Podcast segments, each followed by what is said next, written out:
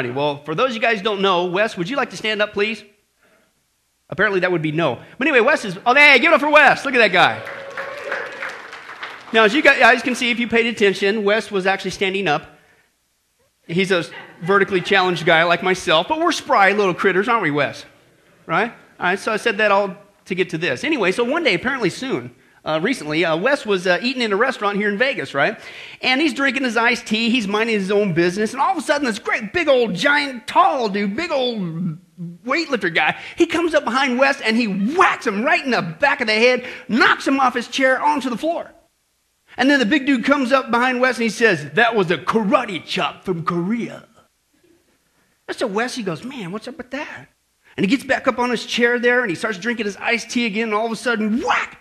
Big dude knocks Wes right down again, right off his chair. And he goes, That was a judo chop from Japan. Well, this Wes, he just gets up, he says nothing, he just quietly leaves. He comes back about five minutes later without a word. He walks up behind the great big old dude, and wham! Wes knocks that big old dude right off his chair, knocked him on the floor, knocked him out cold. And Wes looks over the waitress and said, When he wakes up, tell him that was a crowbar from Sears. okay.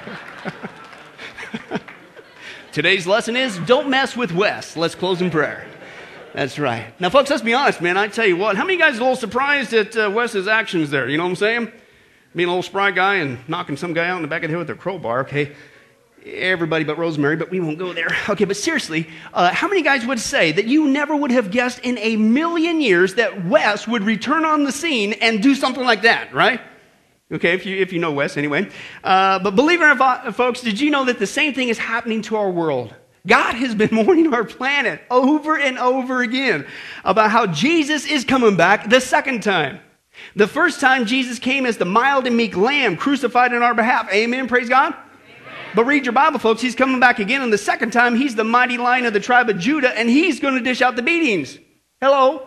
And the point is this, folks unless you accept him right now as your Lord and Savior, if you haven't, you are going to be catapulted into the seven year tribulation, and that's not a joke. You want to talk about some beatings? That is a time, the Bible says, when God is going to pour out his wrath on this wicked and rebellious planet. Jesus said it's going to be the worst time in the history of mankind, never to be repeated again, and that unless God did shorten that time frame, the entire human race will be destroyed. How many guys would say that's not a good time? Exactly. And that's what we've been saying. Praise God. God is not just a God of wrath, He's a God of love as well. So He warns us. He warns us ahead of time. That's what you see in Bible prophecy, okay? He warns us when we don't know the exact day nor the hour, but we can know when the tribulation is getting near and the rapture is right around the corner, okay? So, in order to keep you and I here at sunrise from experiencing what I would think would be the ultimate rough, hard, rotten day of being left behind, even worse than messing with Wes, let's just move on. We're going to continue, that's right, in our study, the final countdown update, okay? How many guys wait every single time for that thing to jiggle like that? All none of you. Praise God. Let's move on. Uh, so far, we've already seen the first eight updates on our Final Countdown study update, and that was the Jewish people, the Antichrist, modern technology, worldwide upheaval, the rise of falsehood, the rise of wickedness, the rise of apostasy, and the last two times was the rise of a what? A one world religion. And there we saw the Bible clearly to- tells us, God speaking, that uh, out of love, that when you see all the world's religions on the planet coming together as one, which is happening right now today all over the world, and we'll see that in just a second, as well as the elimination of those who will never go along with this program, and that's happening too. Okay, we saw that the last two times with this worldwide assault on Christians being done two different ways via the homosexual movement, and last time the ecumenical movement, i.e., their belief that all paths lead to heaven, let's merge into one, which is not true. How do you get to heaven? Jesus Christ said it, John 14, 6, He is the way, the truth, the life. He's the only way that you get to the Father. And what we saw though, the problem is these now, these two movements have become the ultimate excuse to make true evangelical Christianity a what? Hate crime.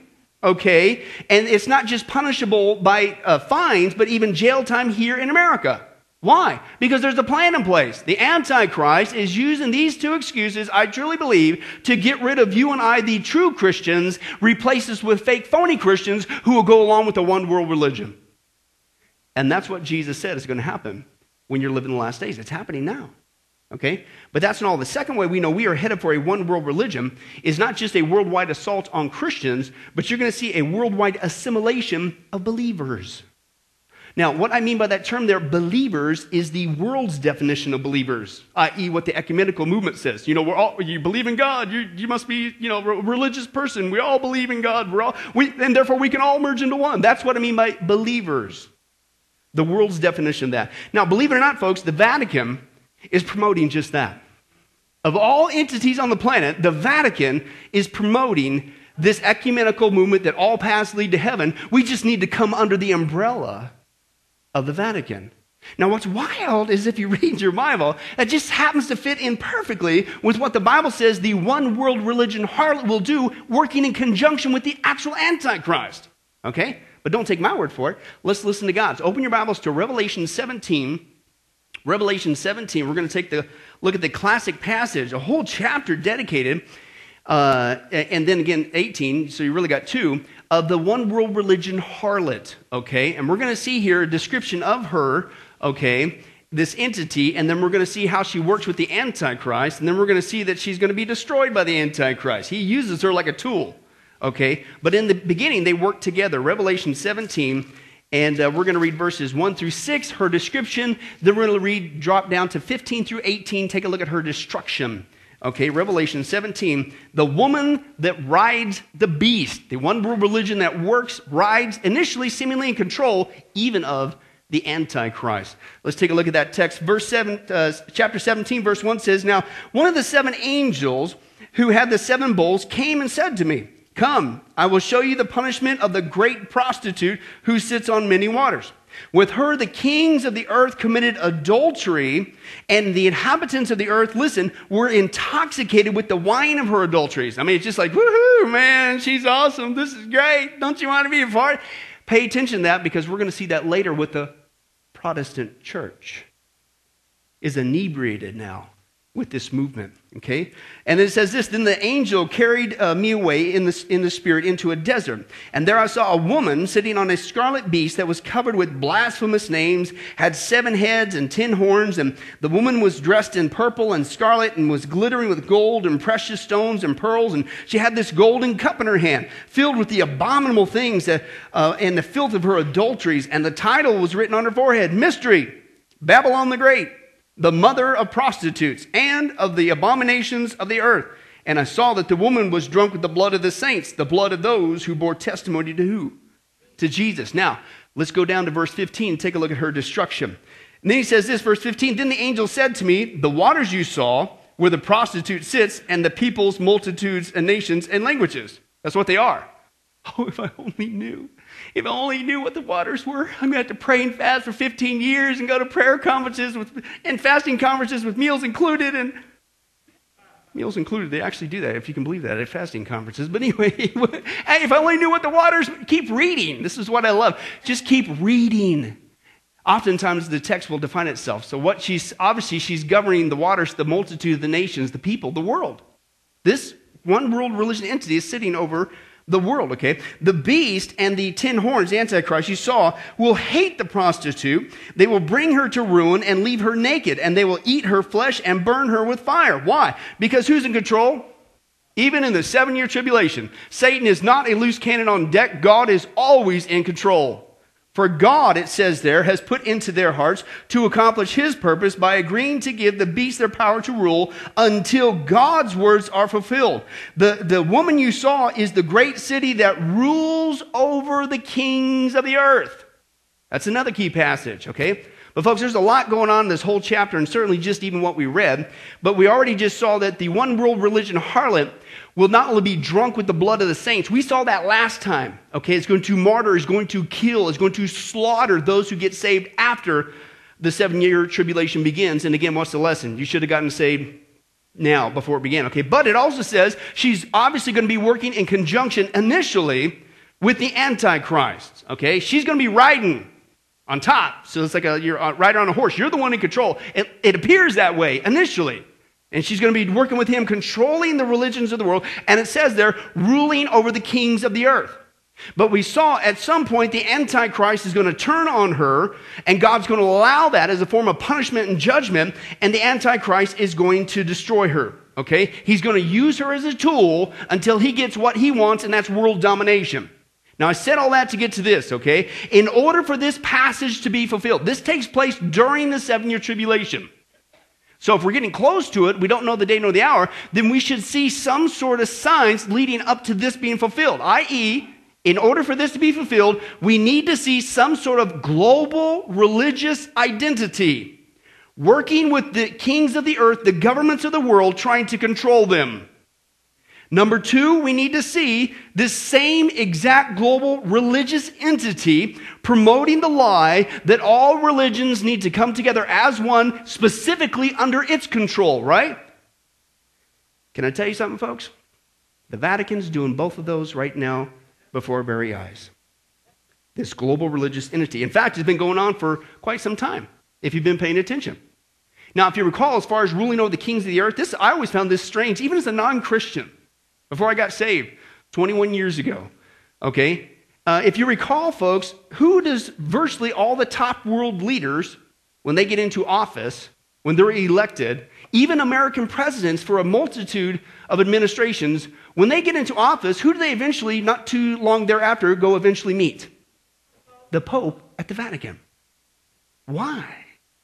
Well, because they're working in conjunction with the world's governments right now trying to control them. That's what the text says a religious global entity would do. It's been going on for quite some time. And two, they would have to therefore bring about all the religions together into one under their control. As we saw before, folks, the Vatican's been working on that for decades now. Let's take a look at some of that proof. The Vatican and the Roman Catholic Church. Its Pope is currently leading the greatest ecumenical movement in history in order to unite all religions under Rome's leadership. In 1986, Pope John Paul II gathered in Assisi, Italy, the leaders of the world's major religions to pray for peace. There were snake worshippers, fire worshippers, spiritists, animists, Buddhists, Muslims, Hindus, North American witch doctors. I watched in astonishment as they walked to the microphone to pray. The Pope said they were all praying to the same God and that their prayers were creating a spiritual energy that was bringing about a new climate for peace. John Paul II allowed his good friend the Dalai Lama to put the Buddha on the altar in St. Peter's Church in Assisi and with his monks to have a Buddhist worship ceremony there while Shintoists chanted and rang their bells outside. The prophesied world religion is in the process of being formed before our eyes, and the Vatican is the headquarters of the movement. Is this not spiritual fornication? Yeah. Or, as Revelation would say the one world religion harlot, adultery. It's the same thing, folks, is what's going on, okay? And uh, again, the Vatican is the headquarters. Now, not only that, do they want to, and they have been for decades, as you just saw, trying to get all religions together in one under their control. But uh, the governments, the kings of the earth around the world right now, are calling not just for the religions to come together, but they're saying, of all things, we need a new global headquarters to control all the world's religions. And guess who's wanting to stand up to the plate and say, We'll do that for you? Watch this. We've seen some of this before. King Abdullah of Saudi Arabia, because you're thinking, oh, the Muslims, they'll never go along with it. Well, what? Listen to this. He's been planning for years to, quote, find a way to unite the world's major religions in an effort to help foster peace. And he believes a new international organization will help make that dream a reality. We need somebody to govern the religions in order for peace. You're thinking the Jewish people never go along with that. Uh uh-uh. uh We know the Bible says they go under a temporary blindness. They're actually going to strike a deal with the Antichrist. We'll see that in a second, Daniel 9:27, which starts a seven year tribulation. Later, their eyes open up and they realize they made a mistake. But this is Chief Rabbi Yonah Metzger. He's one of the two chief rabbis in Israel, said, quote, We need a united relations of religions which would contain representatives of the world's religions as opposed to nations, a church, a mosque, a synagogue, a holy temple must be embassies of God, and we have to spread this idea to what? Our believers. And he suggested that the Dalai Lama could lead the assembly. Well, you got to have a false prophet if you're going to work. I'm not saying he is, it might be somebody else, but anyway, it's all coming together. Uh, Muslim figure, uh, Adnan Oktar, he said this. He met with three uh, representatives from the Jewish uh, Sanhedrin, which just came back on the scene, by the way, that's another issue, okay, to discuss how religious Muslims, Jews, and Christians can work together building what? The temple. So you need a global place for everybody to worship. An official statement about the meeting has been published on the Sanhedrin's website. Here's what he said We are all the sons of one father, the descendants of Adam. and all humanity is but a single family. Peace among nations will be achieved through building the house of God where all peoples will serve. We can all worship in this global temple. And he added, quote, the temple will be rebuilt. Notice it will be rebuilt. And believers will worship there in tranquility. And the temple could be rebuilt in one year. You know, we got a lot of modern technology. We can get it done pretty fast. This is the actual temple that the actual Antichrist will actually go up into halfway into the seven year tribulation and say, hey, worship me, I'm God. Why? Because the first half, he dupes the harlot to get what he wants. And then he turns it all on the head and says, now worship me, I'm God. Yeah, absolutely amazing. And this just happened, folks, just recently. Shimon Peres, former president of Israel, even more recently met with who? Pope Francis. Hey, we need your help to discuss the idea of creating a UN like organization that he called the United Religions. You know, like the United Nations governs the governments? This would govern the religions. Working right now with Pope Francis to, quote, bring an end to the wars raging in the Middle East and around the world. So if we can all just now not just merge our religions together, but we need a headquarters for it. We need somebody to oversee all the world's religions, and we're going to you, Vatican, we're going to you, Pope, to make sure this happens, to bring peace on the planet. That's what's going on in the news right now. The world religious leaders are calling for this, and the Vatican is leading the way. In fact, if you're paying attention, folks, uh, Pope Francis is making trips over there in uh, Israel. As we all know, it's just for tourism. No, a lot of people say that what's going on there is he's trying to strike a deal, and they've been doing this for years, by the way, to uh, grab control of Jerusalem and the Temple Mount because they want control of that, okay? In fact, he's over there, and he's been over there even recently. I'm going to show this to you.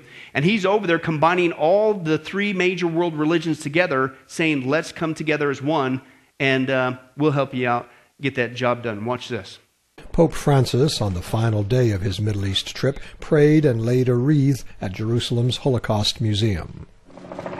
He visited the grave of the father of modern Israel, Theodore Herzl, met with the two chief rabbis of Jerusalem, and paid courtesy calls on the Israeli president and prime minister.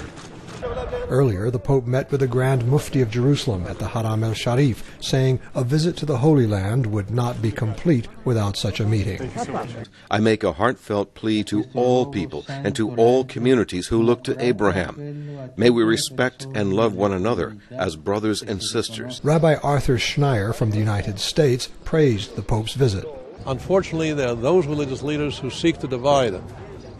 The fact that the Pope is here uh, visiting Israel, and also the fact the uh, Bartholomew, the ecumenical patriarch here, is really a milestone in interfaith relations. On Sunday evening, Pope Francis met with Eastern Orthodox leaders at the Church of the Holy Sepulchre, on the site where many believe Jesus Christ was crucified. Patriarch Bartholomew, the spiritual leader of the world's Orthodox Christians, lamented racial discrimination and religious extremism in contemporary society. In the face of such conditions, love the others, the different other, the followers of other faiths and other confessions.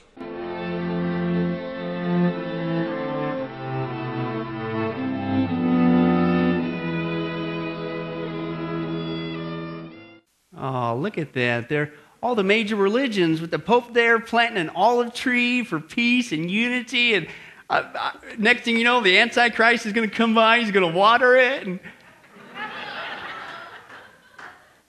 we're all worried who's going to make it to the playoffs. This is going on in the news. Can you believe it? It's happening before our very eyes, okay? Now, what's wild, folks, if you know anything about the occult, the occult says that what we're seeing in the news is the very thing. See, we think this is a bad thing. Obviously, this is the rise of the Antichrist kingdom. This is the rise of the one world religion. The occult thinks this is a good thing. I'm going to share with you some notes that were snuck out of an occult meeting by a Christian. And here's what the other side of the fence, the dark side, the occult, is waiting for. You tell me if we're not getting close, even from their angle. All right, they believe that once all the world's religions come together, and they're expecting it soon, okay, that a religious leader will be chosen to be the earth's religious spokesperson. I wonder who that might be. Interesting. And will then encourage the peoples of the world to accept a new world leader who will suddenly appear on the scene. Well, that sounds interesting. That's just like what the Bible says about the false prophet who convinces the world to worship the beast and the Antichrist. That's what they're waiting for. The occult is also an agreement that none of this can fully take place until the people who will never go along with this one world religion are taken out of the way. Who's that? That's us. In fact, what's, here's what's wild. This is what they're waiting for. The people who are restraining, interesting word there, the restraining influence, the church, once the church disappears, whew, think it's bad now, you ain't seen nothing yet. The people who are restraining or holding things up, according to the they, they won't necessarily die quote, but will somehow mysteriously disappear, or in their words, elect to leave this dimension as if going to another room. So once those nasty Christians disappear, wow, we can finally pull this off. That's what the occult's waiting for. And they say once these people leave this earth, the occult says the new world leader will rightly take his place over the world, and then and only then will it be possible to build a combination temple, church, mosque in Jerusalem. Boy, we see no signs of that happening. We just saw the Pope's over there right now doing just this. And at the proper moment in history, a world religious leader will visit the combined Jewish, Christian, Muslim sector of Jerusalem to announce that all the religions should now be combined into one.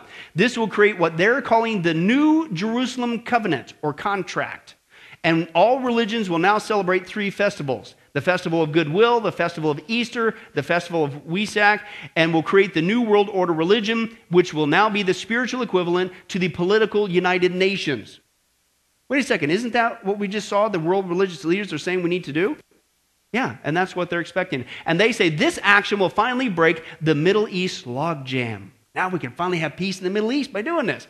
And as one person said, I wouldn't be surprised if this group is actually writing the peace treaty that the Antichrist will sign with Israel which is important because that's the prophecy of Daniel 9:27 which starts the 7-year tribulation. Let's take a look at that. Daniel 9:27, he the antichrist will confirm a covenant. I wonder if they'll call it that, the New Jerusalem covenant with the people, uh, the Israelites, uh, Jews, uh, with many for one seven, seven years. In the middle of the seven, he will put an end to sacrifice and offering, and on a wing of the temple, he will set up an abomination that causes desolation until the end that is decreed is poured out on him. In other words, let me translate that for you. He loses. Okay? Even he. He used the one world religion harlot to get what he wanted, world domination. God's using him. Okay? He is not in control, okay? He's going to lose. But here's the whole point. What we're seeing together, if this passage is going to come to pass, Revelation 17, you need a global religious entity who is working and controlling the governments around the world. That's what's happening right now at the Vatican. Number two, you need a world religious entity that is encouraging all the world's religions to come under, as one, under its umbrella, its control, right? The Vatican's doing that too. In fact, if you're paying attention to the new Pope, Pope Francis, Okay, you're going to see, folks, he is making it so easy for anyone and everyone, except for Christians, true Christians, to be a part of this one world religion. I mean, I mean, even if you're an atheist, according to Pope Francis, you can still be a part of this global religion. Let's take a look at that. Good news for all you atheists out there. Jesus is still going to redeem you. During his homily at Wednesday Mass, Pope Francis emphasized the importance of doing good as a principle that unites all humanity. In his sermon, he said, The Lord has redeemed all of us, all of us, with the blood of Christ, all of us, not just Catholics, everyone, even the atheists. Yep, Pope Francis said that atheists are still eligible to go into heaven. yeah, and to return the favor, atheists said that popes are still eligible to go into a void of nothingness. So, apparently, the new Pope Francis has really gone off the rails with his papal duties and has continued spouting off his dangerous message of peace and compassion. He was quoted as saying, The Lord has redeemed us all, all of us, with the blood of Christ, all of us, not just Catholics, everyone, even the atheists, everyone. Hey guys, we did it! We're all going to heaven! Even you right there! Good work, world! It looks like really cool. It's a really good day. It's like the Pope printed out a whole bunch of get out of jail free cards and distributed them to everyone. NBC's Ann Thompson is at the Vatican. Ann, good morning. Good morning, Natalie. You thought that was extraordinary. Perhaps his most interesting comments came when asked about a gay lobby. He said he had never met anybody in the Vatican that had gay on their business card. And he said, if someone is gay and they are searching for the Lord, who am I to judge? He said, people should not be marginalized. As a lesbian and a Catholic, Cleo Mayer could never have imagined being this happy among fellow Catholics. Cleo married Donna. They had a child and found a Catholic church in Atlanta that accepted them. For this couple, the words of Pope Francis on not judging or condemning homosexuals is a divine sign they are welcome in the Catholic faith. I just see an olive branch being extended for things that may not have been previously from other from other popes, uh, from the position of the church, and that's very refreshing and it gives us hope. Parishioners say by advocating deep compassion over harsh judgment, he's bringing its flock a step closer towards its divine calling. And apparently, that divine calling is to form this global religion that anyone can join, even if you're an atheist or homosexual. Now, obviously, the problem is that's not what the Bible says. 1 Corinthians, we saw before, folks, 1 Corinthians chapter 6, verse 9 through 11 says, Or do you not know that the unrighteous will not inherit the kingdom of God? You don't know this? Vatican? Don't be deceived. Don't listen to this guy. Neither fornicators, nor idolaters, nor adulterers, nor effeminate, nor homosexuals, nor thieves, nor the covetous, nor drunkards, nor revilers, nor the swindlers will inherit the kingdom of God. Listen, such were some of you, meaning you're not doing that anymore. You're not condoning it. You're not saying, okay, no big deal. You were that way. Here's the good news, but you were washed, you were sanctified, you were justified in the name of our Lord Jesus Christ and the Spirit of our God. He is making it so easy for anybody and everybody to be a part of this. In fact, he even admitted, he's even saying that you can't even, quote, be saved unless you're under their umbrella. Listen to this. He actually said it's dangerous for you and I, for anybody on the planet, to think that we can be saved apart from the Catholic Church and this global religion. Quote, on June 25th, Pope Francis spoke to an audience of 33,000 people saying this There is no such thing as do it yourself Christians or free agents. Quote, it is a dangerous temptation, he said, to believe that one can have a personal, direct, immediate relationship with Jesus Christ without communion with and mediation of the church. In other words, you can't even be saved unless you're a part of this. That's a one world religion harlot. So, on the one hand, you're making it easy for anybody, atheists, homosexuals, no matter what you believe, apparently, you can go to heaven under them. But on the other hand, what are you going to do with the Protestant church? You know, I don't have, I wish I had time to go into the history of the Protestant church. You and I, our basic beliefs. The early church, uh, the Protestant movement, cut away from the Catholic Church. That's why we're sitting here today, able to read the Bible in our common language, English. Brothers and sisters in Christ were killed by the Catholic Church, drowned by the Catholic Church, beaten alive, burned alive by the Catholic Church because they had the audacity of just getting a Bible into the common man's hands. And so the point is, if this is going to come to pass, this one world religion harlot, then they got to take it even to the next level. They got to somehow dismantle the Protestant church. Can I tell you something? This is what's crazy. As we saw before, the first video clip, that was Pope John Paul II. He's been for decades, and he was back then for many years. The Vatican's been working on drawing all the world's religions together. But what should get our attention, folks, is what's happening right now with the Protestant church. The Protestant church right now is going back to Rome. I'm going to start with the first video clip proving this point with a video clip from Kenneth Copeland. Now, Kenneth Copeland, as we know before, is a false teacher. He's a word of faith heretic, okay? But technically, him and his church is supposed to be Protestant okay? Uh, kind of the charismatic flavor, okay? And, uh, but he recently piped into his congregation a personal message from Pope Francis. Now, stop right there. What if I were to say next Sunday, this is why you should invite your friends? It has nothing to do with swamp chickens, I mean, turkey. It has, we're going to pipe in a private message from Pope Francis to encourage us. What would you do to me? I hope you would fire me. Amen? all right, that you'd ri- rise up and fire me. But this is what Kenneth Copeland did. He piped in a private message from Pope Francis. The bishop, who is introducing this message, makes some comments after the message is over and listen to what he says about the Protestant Reformation. This should send chills up your spine. Let's take a look. Thank you, Lord. I said, Thank you, Lord. You're going to talk about tonight for a long Brother Tony, come on up, would you please? And uh, Tony Palmer.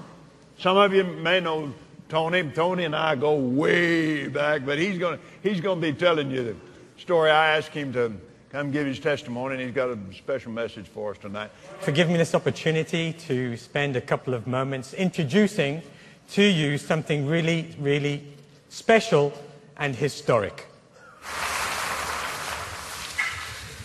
Dear brothers and sisters,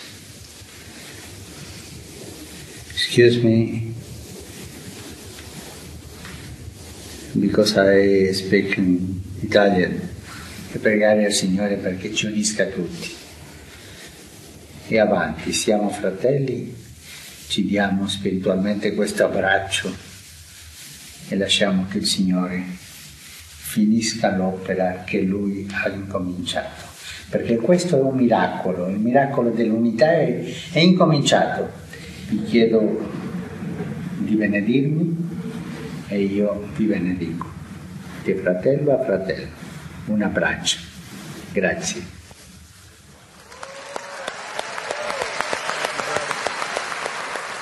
This brought an end to the protest of Luther. Brothers and sisters, Luther's protest is over. Is yours. And I get a bit cheeky here because I challenge my Protestant pastor friends. If there is no more protest, how can there be a Protestant church?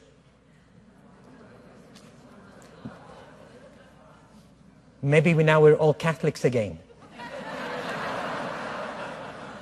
That Protestant quote unquote congregation thought that was funny. Luther's protest is over. How about yours? Can I translate that for you? Are you done protesting?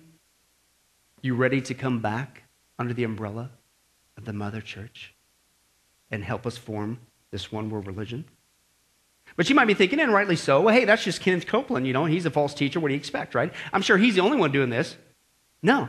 In fact, many folks of the charismatic movement are doing the same thing. A lot of their leaders, okay, they're doing the exact same thing. In fact, they're chumming up with the Pope, they're meeting with the Pope, they're even giving high fives to the Pope, trying to discuss how we can all come together as one. Here's the proof. This just recently happened. Uh, here we see in order from left to right John and Carol Arnott, Brian Stiller, Kenneth Copeland, right next to Pope Francis in the middle there, Thomas Schirrmacher, Geoff Tunnicliffe, James and Betty Robison. Pay attention. They got that Life Today program, huge, big, giant Christian program, and Bishop Tony Palmer. Okay, and it's one thing to meet with the Pope, but their meetings are to discuss quote unity in diversity is the theme. And then you got strange statements being made by James Robison here, uh, who is giving the Pope high five. This is actual photograph there at the meeting. And he says this, quote, "The enemy has kept many Christians from loving one another as Christ loves us and has failed to recognize the importance of supernatural unity even with all the unique diversity." He said, This week I was blessed to be a part of perhaps an unprecedented movement between evangelicals and who? The Catholic Pope. He says, I believe I am beginning to witness what Jesus prayed for. He's referring to when Jesus prayed for unity among believers. That's not the, what Jesus was praying for. Okay? That's not the unity. And he says this, it gets even worse. He says, Years ago, God told me to reach out beyond the safe, comfortable walls of my Southern Baptist tradition, beyond denominational barriers, and to seek to bring the family together. Oh, how I hope and I pray that this is the case. Listen, dear God, let it happen and let me gladly be a part of it. What did the text say? Oh, they were drunk with the wine of her adulteries and intoxicated. It's like, wow, man, this is awesome. This one world religion, I just gladly be a part. That's what's happening to people in the Protestant church. Okay? But you might be thinking, okay, well, again, Pastor Billy, that's just the charismatic movement. With all due respect, we don't agree with everything that they teach, and they got some interesting teachings, okay? But, but I, am sure they're the only ones do that. The Protestant church, we're staying solid. He's using sarcasm. That's right, I'm using sarcasm, so you know what's coming. Okay, now we have people like Beth Moore. When I say slide, we're talking big slide. And guess who she's hanging out with? These people. The same charismatics you just saw. She's been on the James Robison show, I don't know how many different times, and she's meet with other ones. But she's starting to make some strange comments about Catholics. Let's take a look at that. Right over here to my right, you see First United Methodist Church of Less Than Land. right behind them, you would find just down the street, just across the street, really, you've got Christ the Redeemer Lutheran Church. Every single one of my sisters in this area attends a Lutheran church, which thrills me. These all attend a Methodist church. I can't tell you how I love that kind of diversity. What I've asked these ladies to do right here, now this makes it a little bit different because they do go to different churches. But what I've asked them to represent tonight to us is an African American church that we're going to call Mount Zion Missionary Baptist Church. Is that good? Did I do good? Yes. Hallelujah. Hallelujah. Right back here, I want you to meet St. Anne's Catholic Church of Lestonland. These ladies come, every single one of them, although they don't go to one Catholic church, every single one of them attend a Catholic church, probably right here in Houston. And I am so thrilled that they are here. What I've asked my sisters to do here, actually, they represent many different churches, but they represent one church in our midst tonight. These are our sisters that attend different charismatic churches in the city. But tonight, they attend Abundant Life Church. Is that good? No, with all due respect, Beth, that's not good. Just kind of lumping in Catholicism that we're all part of the same family? No, we're not. Folks, official Roman Catholic teaching is not the gospel that you and I preach Jesus and Jesus alone. It's Jesus, if you really want to call it. It's not really him. You got to go through Mary as the mediatrix, which is unbiblical. But then you got to keep the sacraments and do all this stuff. That's a works based salvation. That's not the same thing. So, how are you saying we're sisters, we're brothers, whatever you want to call it, okay? But you might be thinking, well, that's just one Protestant lady. We all know that uh, Protestant pastors, woohoo, we're standing strong, aren't we? Sarcasm. Whoever said that, sarcasm, you're right. Uh, pay attention to what Joel Osteen said. Here's where he gets uh, apparently his inspiration. Let's take a look at that. More than 60,000 people will pack Yankee Stadium tomorrow for a night of hope. It's a huge event featuring Lakewood Church pastor Joel Osteen and his wife Victoria. Before he arrived in New York, Osteen paid a special visit to the Vatican, where he met with Pope Francis. Tonight, Osteen shares the experience with Local 2 anchor Dominique Sachse. As we sat down and talked about the preparations for the big event, Joel revealed to me an incredible opportunity he just had to meet with Pope Francis. I just felt very honored and very humbled. Mm-hmm. You know, seeing the Pope give the Mass to 100,000 people that day, you just see, you know, he has such a heart to help people. I love the fact that he's made the church more inclusive, not trying to make it smaller, but to try to make it larger, to take everybody in. So that just resonates with me. With Rome behind him, Joel feels he has divine inspiration fueling his message for tomorrow night.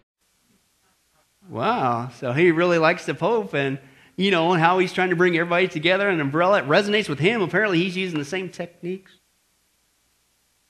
But you might be thinking, well, and rightly so. Hey, listen, Pastor, but that's just Joel Osteen. We know that he's the king of fluff. He only preaches fluff. Uh, lots of unbiblical stuff going on there. But uh, what do you expect? Okay, but not the rest of us Protestant pastors. Okay. Yes, sarcasm alert. Thank you, Bobby. Uh, folks, we're going to take a uh, uh, we're going to take a look at a clip from Rick Warren. Rick Warren was interviewed by the EWTN, the Catholic channel. And you tell me if this guy, when push came to shove, would go along with Rome or would reject Rome. Let's take a look at what he said. What is your secret to reaching people every day, Yeah. every week, Yeah. not only in your writing, but when Yeah. you speak to them? Yeah. What is it? What is this communication gift, Yeah. if you will, if you could decode it? The, the main thing is love always reaches people. It, authenticity, humility. Pope Francis is the perfect example of this. Hmm. He is a, he is doing everything right. You see, people will listen to what we say if they like what they see. Mm-hmm. And uh, uh, as, as our new pope, he was very, very symbolic in, you know, his first mass with people of AIDS, uh, his, his uh, kissing of, uh, of the disformed man, Yeah. his loving the children, this authenticity, this humility, the caring for the poor. This is what the whole world expects us Christians to do. And when we when they go, oh, that's what a Christian does. I, in fact, there was a headline here in Orange County, and I love the headline. I saved it. It said, "If you love Pope Francis, you'll love Jesus." that, that was a headline. That was a headline. It was a headline. I saved it. I showed it to a group of priests I was uh, speaking to a while back. Uh, I love that. When I walked into your office here, I was struck. You have three images and personal notes Yes. that confront the person walking into your office. And there is Mother Teresa, Martin Luther King, and Billy Graham. Right. Why those three? What do they give you, and what have they Well, given you? uh, the, uh, the only thing, the only one who's missing was Pope John Paul II. Those four people were the greatest influences on the 20th century, without a doubt. The Vatican recently sent, a delegation here to Saddleback, the uh, Pontifical Council, the Academy for Life. rather. Academy for Life, exactly. Tell me what they discovered and why did they come? This was a this was a sizable group. It was. There were about 30 bishops from Europe. Um, one of the men who had been uh, actually trained and mentored by Jean Vanier, Oh. and which is an interesting thing because we have a retreat center here, and my spiritual director, uh, who grew up at Saddleback, actually uh, went and trained under John Vanier too. Oh. So I'm very excited about that. Um, but they were talking about the new evangelization, and Saddleback. Uh, has been very effective in reaching secular mindset. So we figured out a way to reach that mindset, and I fully support the Catholic Church's new evangelization. Tell me about your the little breather you take in the day when you watch television, which surprised me. When we first met, you Yeah. came up to me and said, "Hey, Raymond," and I said, "I can't believe you watch this." You know what? I'm an avid fan of EWTN. I, I make no bones about it. I probably watch it more than any Christian channel uh, because I happen to. Have one of my favorite shows, uh, which you replete often, is the, the Chaplet of Divine Mercy. Really? Which uh, I love. And when I've had a very stressful day, I'll come home, I've got it taped, and Kay and I will both listen. We'll put it on and just sit back, relax, worship. And, and in that in that time of reflection, meditation, quietness, I find myself renewed and restored. So, thank you for keep, continuing to replay the Chaplet of Divine Mercy. Thank Mother Angelica. Uh, thank you, Mother Uh, Angelica.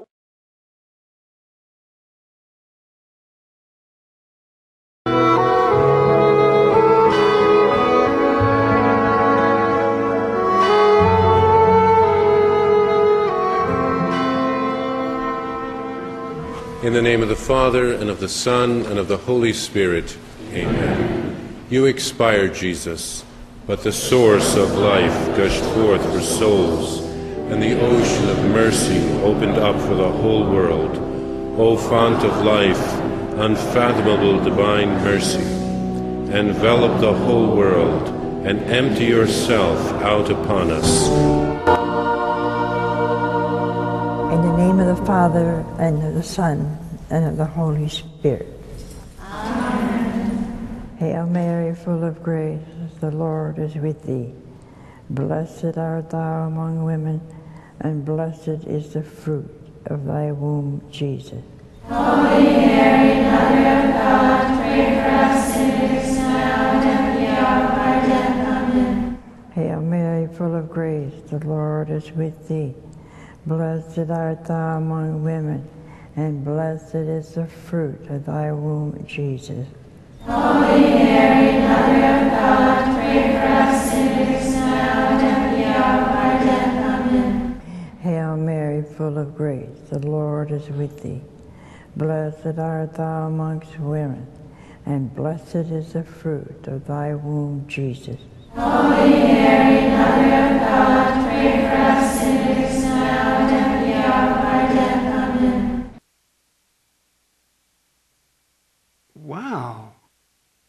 So it's not just the Pope, it's our Pope. It's us Christians. You're working with the Pope. You got pictures of Mother Teresa and a Pope on your wall for inspiration, and your favorite channel is the Catholic channel. And at times of stress, you and your wife sit before it. And if you know that program, all it does is chant Catholic prayers over and over and over again. Here's my point in bringing that up, folks. Uh, when push comes to shove, and the Pope says we need to combine all religions together under one, with all due respect, based on what you just saw and what you just heard, do you think that gentleman would go along with it or resist it? I think he'd go along with it because he thinks it's good. Now, what's really concerning is it gets even worse. Thinking, well, unfortunately, maybe that's just Rick Warren. The rest of us are going to hold strong. Well, I certainly hope we do. Okay? But there's some concerning things from the top, folks, that's been concerning me the last couple weeks. I just came across this. Russell Moore, he's the president of the Southern Baptist Ethics and Religious Liberty Commission. He said two weeks ago, and I quote, gay therapy, the attempts to change a person's sexual orientation, has been severely counterproductive. And he joins a chorus of psychologists and religious leaders who have departed from the once popular therapy. So, with all due respect, now us quoting Romans chapter 6 that we are no longer slaves to sin when we become saved in Jesus Christ, and that we can have the blessed hope of a new identity, become a new creation, a new creature, a new person in Jesus Christ, that's counterproductive. And not just counterproductive, that's severely counterproductive. That's when my first flag went up. The second one was just on the plane coming back from the conference last week. And guess what's happening tomorrow? Quote Russell Moore, Rick Warren, and Pope Francis is joining with Muslims, Buddhists, and a multitude of religions for an interfaith conference on marriage. Wait, whoa, wait a second. With all due respect, what's there to learn? Why are you. And with Rick? And you're still. Folks, if I didn't know better, I'd say this ain't looking too good. Unless there's any doubt what the motive is bringing these people along, because we might have it, you know, individually, like, well, I'm going there to witness, and I, hopefully, hopefully that is. Hopefully that's what Mr. Moore's going there for, with all due respect. But the conference is sponsored by the Pontifical Council for the Family, the Pontifical Council for Interreligious Dialogue, and the Pontifical Council for Promoting, quote, Christian Unity. So why are we coming? You might have your thing, but you know why we're bringing you here? So we can all come together as one under the Catholic Church. You're getting snookered right into it, okay? And as crazy as that sounds, the ultimate to me nail in the coffin that we know we're getting close. We don't know the exact day nor the hour. But if this one world religion is going to be fully in place for the seven year tribulation, then at some point it has to go to that watershed moment where it isn't just where Protestant pastors would work in conjunction with this one world religion harlot. They would actually have to convert back to Catholicism, right? Logically, it's already happening. Here's just two examples. Let's take a look at that. Larry Lewis is one of a growing number of individuals who converted. I was a Protestant minister for over 30 years in different areas of, uh, of ministry, and um, I was very content, happy, thrilled about it actually. And uh, then uh, pastoring the United Methodist Church, uh, in the middle of that, of my pastorate uh, there, we were kind of blindsided by the Blessed Mother. She kind of came out of nowhere and uh, really began to turn our whole lives around. Stephen Barham, a popular speaker at Marian conferences, attended Assemblies of God before becoming a priest. The content is the same basic structure as the gospel repent, be converted, fast, pray, pray for the renewal of the church, go back to the sacraments. That's not the same as the gospel. It's Jesus. That's it. You're now seeing we're at the point where so called Protestant pastors converting back to Catholicism. Folks, if I didn't know better, I'd say that Jesus' uh, statement, uh, Luke 21 28, is getting pretty close. When these things take place, what do you do? Well, first of all, you run and you freak and you ride to the, run to the hills and store up survival gear and no way, man. Stand up, lift up your heads because your redemption draws near. In fact, let's do that. Let's go ahead and stand today, shall we? Stand up. If you'd like to, do your rapture practice. Our redemption's drawing near, folks. You can go ahead and be seated if you'd like. Folks, this is what all this means. This is not bad news. This is awesome. We don't know the day nor the hour. Man, I tell you what, we've never been this close. We've never been this close. But it's happening. You're actually seeing before your very eyes the Reformation being rolled over, being turned over, and even the Protestant so called church, the fake church, is going back to a one world religion harlot. Isn't that amazing? Jesus is coming to get us. And if you're here today in closing, hey, listen, if you're not saved, you better get saved. And don't drink this Kool Aid. This is a lie. All religions do not lead to heaven. There's only one way. His name's Jesus Christ. Don't listen to this baloney. Even if you're in a Protestant church, this stuff's being preached. You better come to Jesus. He's the only way out of this mess. You need to get saved before it's too late. Amen? Let's pray. Well, hi, this is Pastor Billy Crone of Sunrise Baptist Church and Get a Life Ministries, and I hope you enjoyed today's study. But in closing, before you go, let me ask you one final question. If you were to die today, are you sure that you go to heaven and not hell? You see, here's the problem. The Bible says that nobody automatically gets to go to heaven, and that's because God is holy and we are not. The Bible says that the wages of our sin or our unholiness or the wrong things that we have done have separated us from God. And the wages of our sin or unholiness uh, means that we deserve to die and receive God's judgment to go to hell and not heaven. In other words, we're disqualified for heaven. And that's because God being holy and us being not, the two cannot mix. So, what are we going to do? Well, that's bad enough. The other problem is we don't even want to admit this dilemma, even though God already knows it all. And so, out of love, God gave us something called the Ten Commandments to show us that we're really disqualified for heaven. We're not holy, we're not perfect like Him. Uh, let's take a, a, look at just a few of those uh, here today.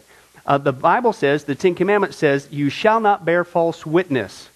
That means lying. How many of you ever told a lie before?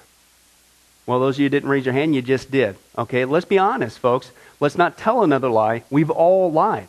Well, believe it or not, that disqualifies you for heaven. That's how holy God is. He is the truth. He does not lie. And so that makes us a liar. Another of the Ten Commandments says, You shall not steal. Okay? How many have ever taken anything without permission? Well, all of our hands should have went up at that one. Uh, we've already said we're a bunch of liars. Okay, well, we've all done that. And it doesn't have to be a bank, uh, it could be a pencil in the third grade. Uh, that means that we're a thief. Okay? The Bible says that God is so holy, even his name is holy, and that's why one of the Ten Commandments says, You shall not use the Lord's name in vain. Hey, folks, isn't it ironic how uh, now the blessed name of Jesus Christ, the Bible says there's no other name under heaven by which men might be saved, Jesus Christ, has now become a cuss word? Folks, the Bible says that's the sin of blasphemy. Okay? And folks, let's be honest. We've used God's name in vain uh, before. The Bible also says in the Ten Commandments, you shall not commit adultery. And Jesus takes the standard even higher. He says, listen, it's not just physical adultery. He says, surely I tell you that if you look at another person with lust in your eye, you've committed adultery in your heart. God looks at the heart. One more out of the Ten Commandments says, you shall not murder. And you might say, well, hey, I haven't done that one. Really? The Bible says that the sin of hatred is akin to the sin of murder. You, in other words, in your heart, wish they were dead. You pull the trigger, if you will, in your own heart. And the Bible says God sees that, and it's just as bad. He knows the mind, He knows the hearts, the thoughts, and the intents that we have. Folks, that's just five out of the Ten Commandments. How you doing? Not very well. None of us can keep them. They're God's x ray to show us that we're disqualified. And so, when, not if, your time comes, because we're all marching towards the grave at different speeds, you're going to have to stand before God. And you're going to have to uh, say who you really are. He already knows. Hey, God, let me into heaven. Uh, I'm, I'm a liar. I'm a thief. I'm a blasphemer, adulterer, and a murderer. Folks, the Bible is clear. Such people as these will not inherit the kingdom of heaven. That's the problem.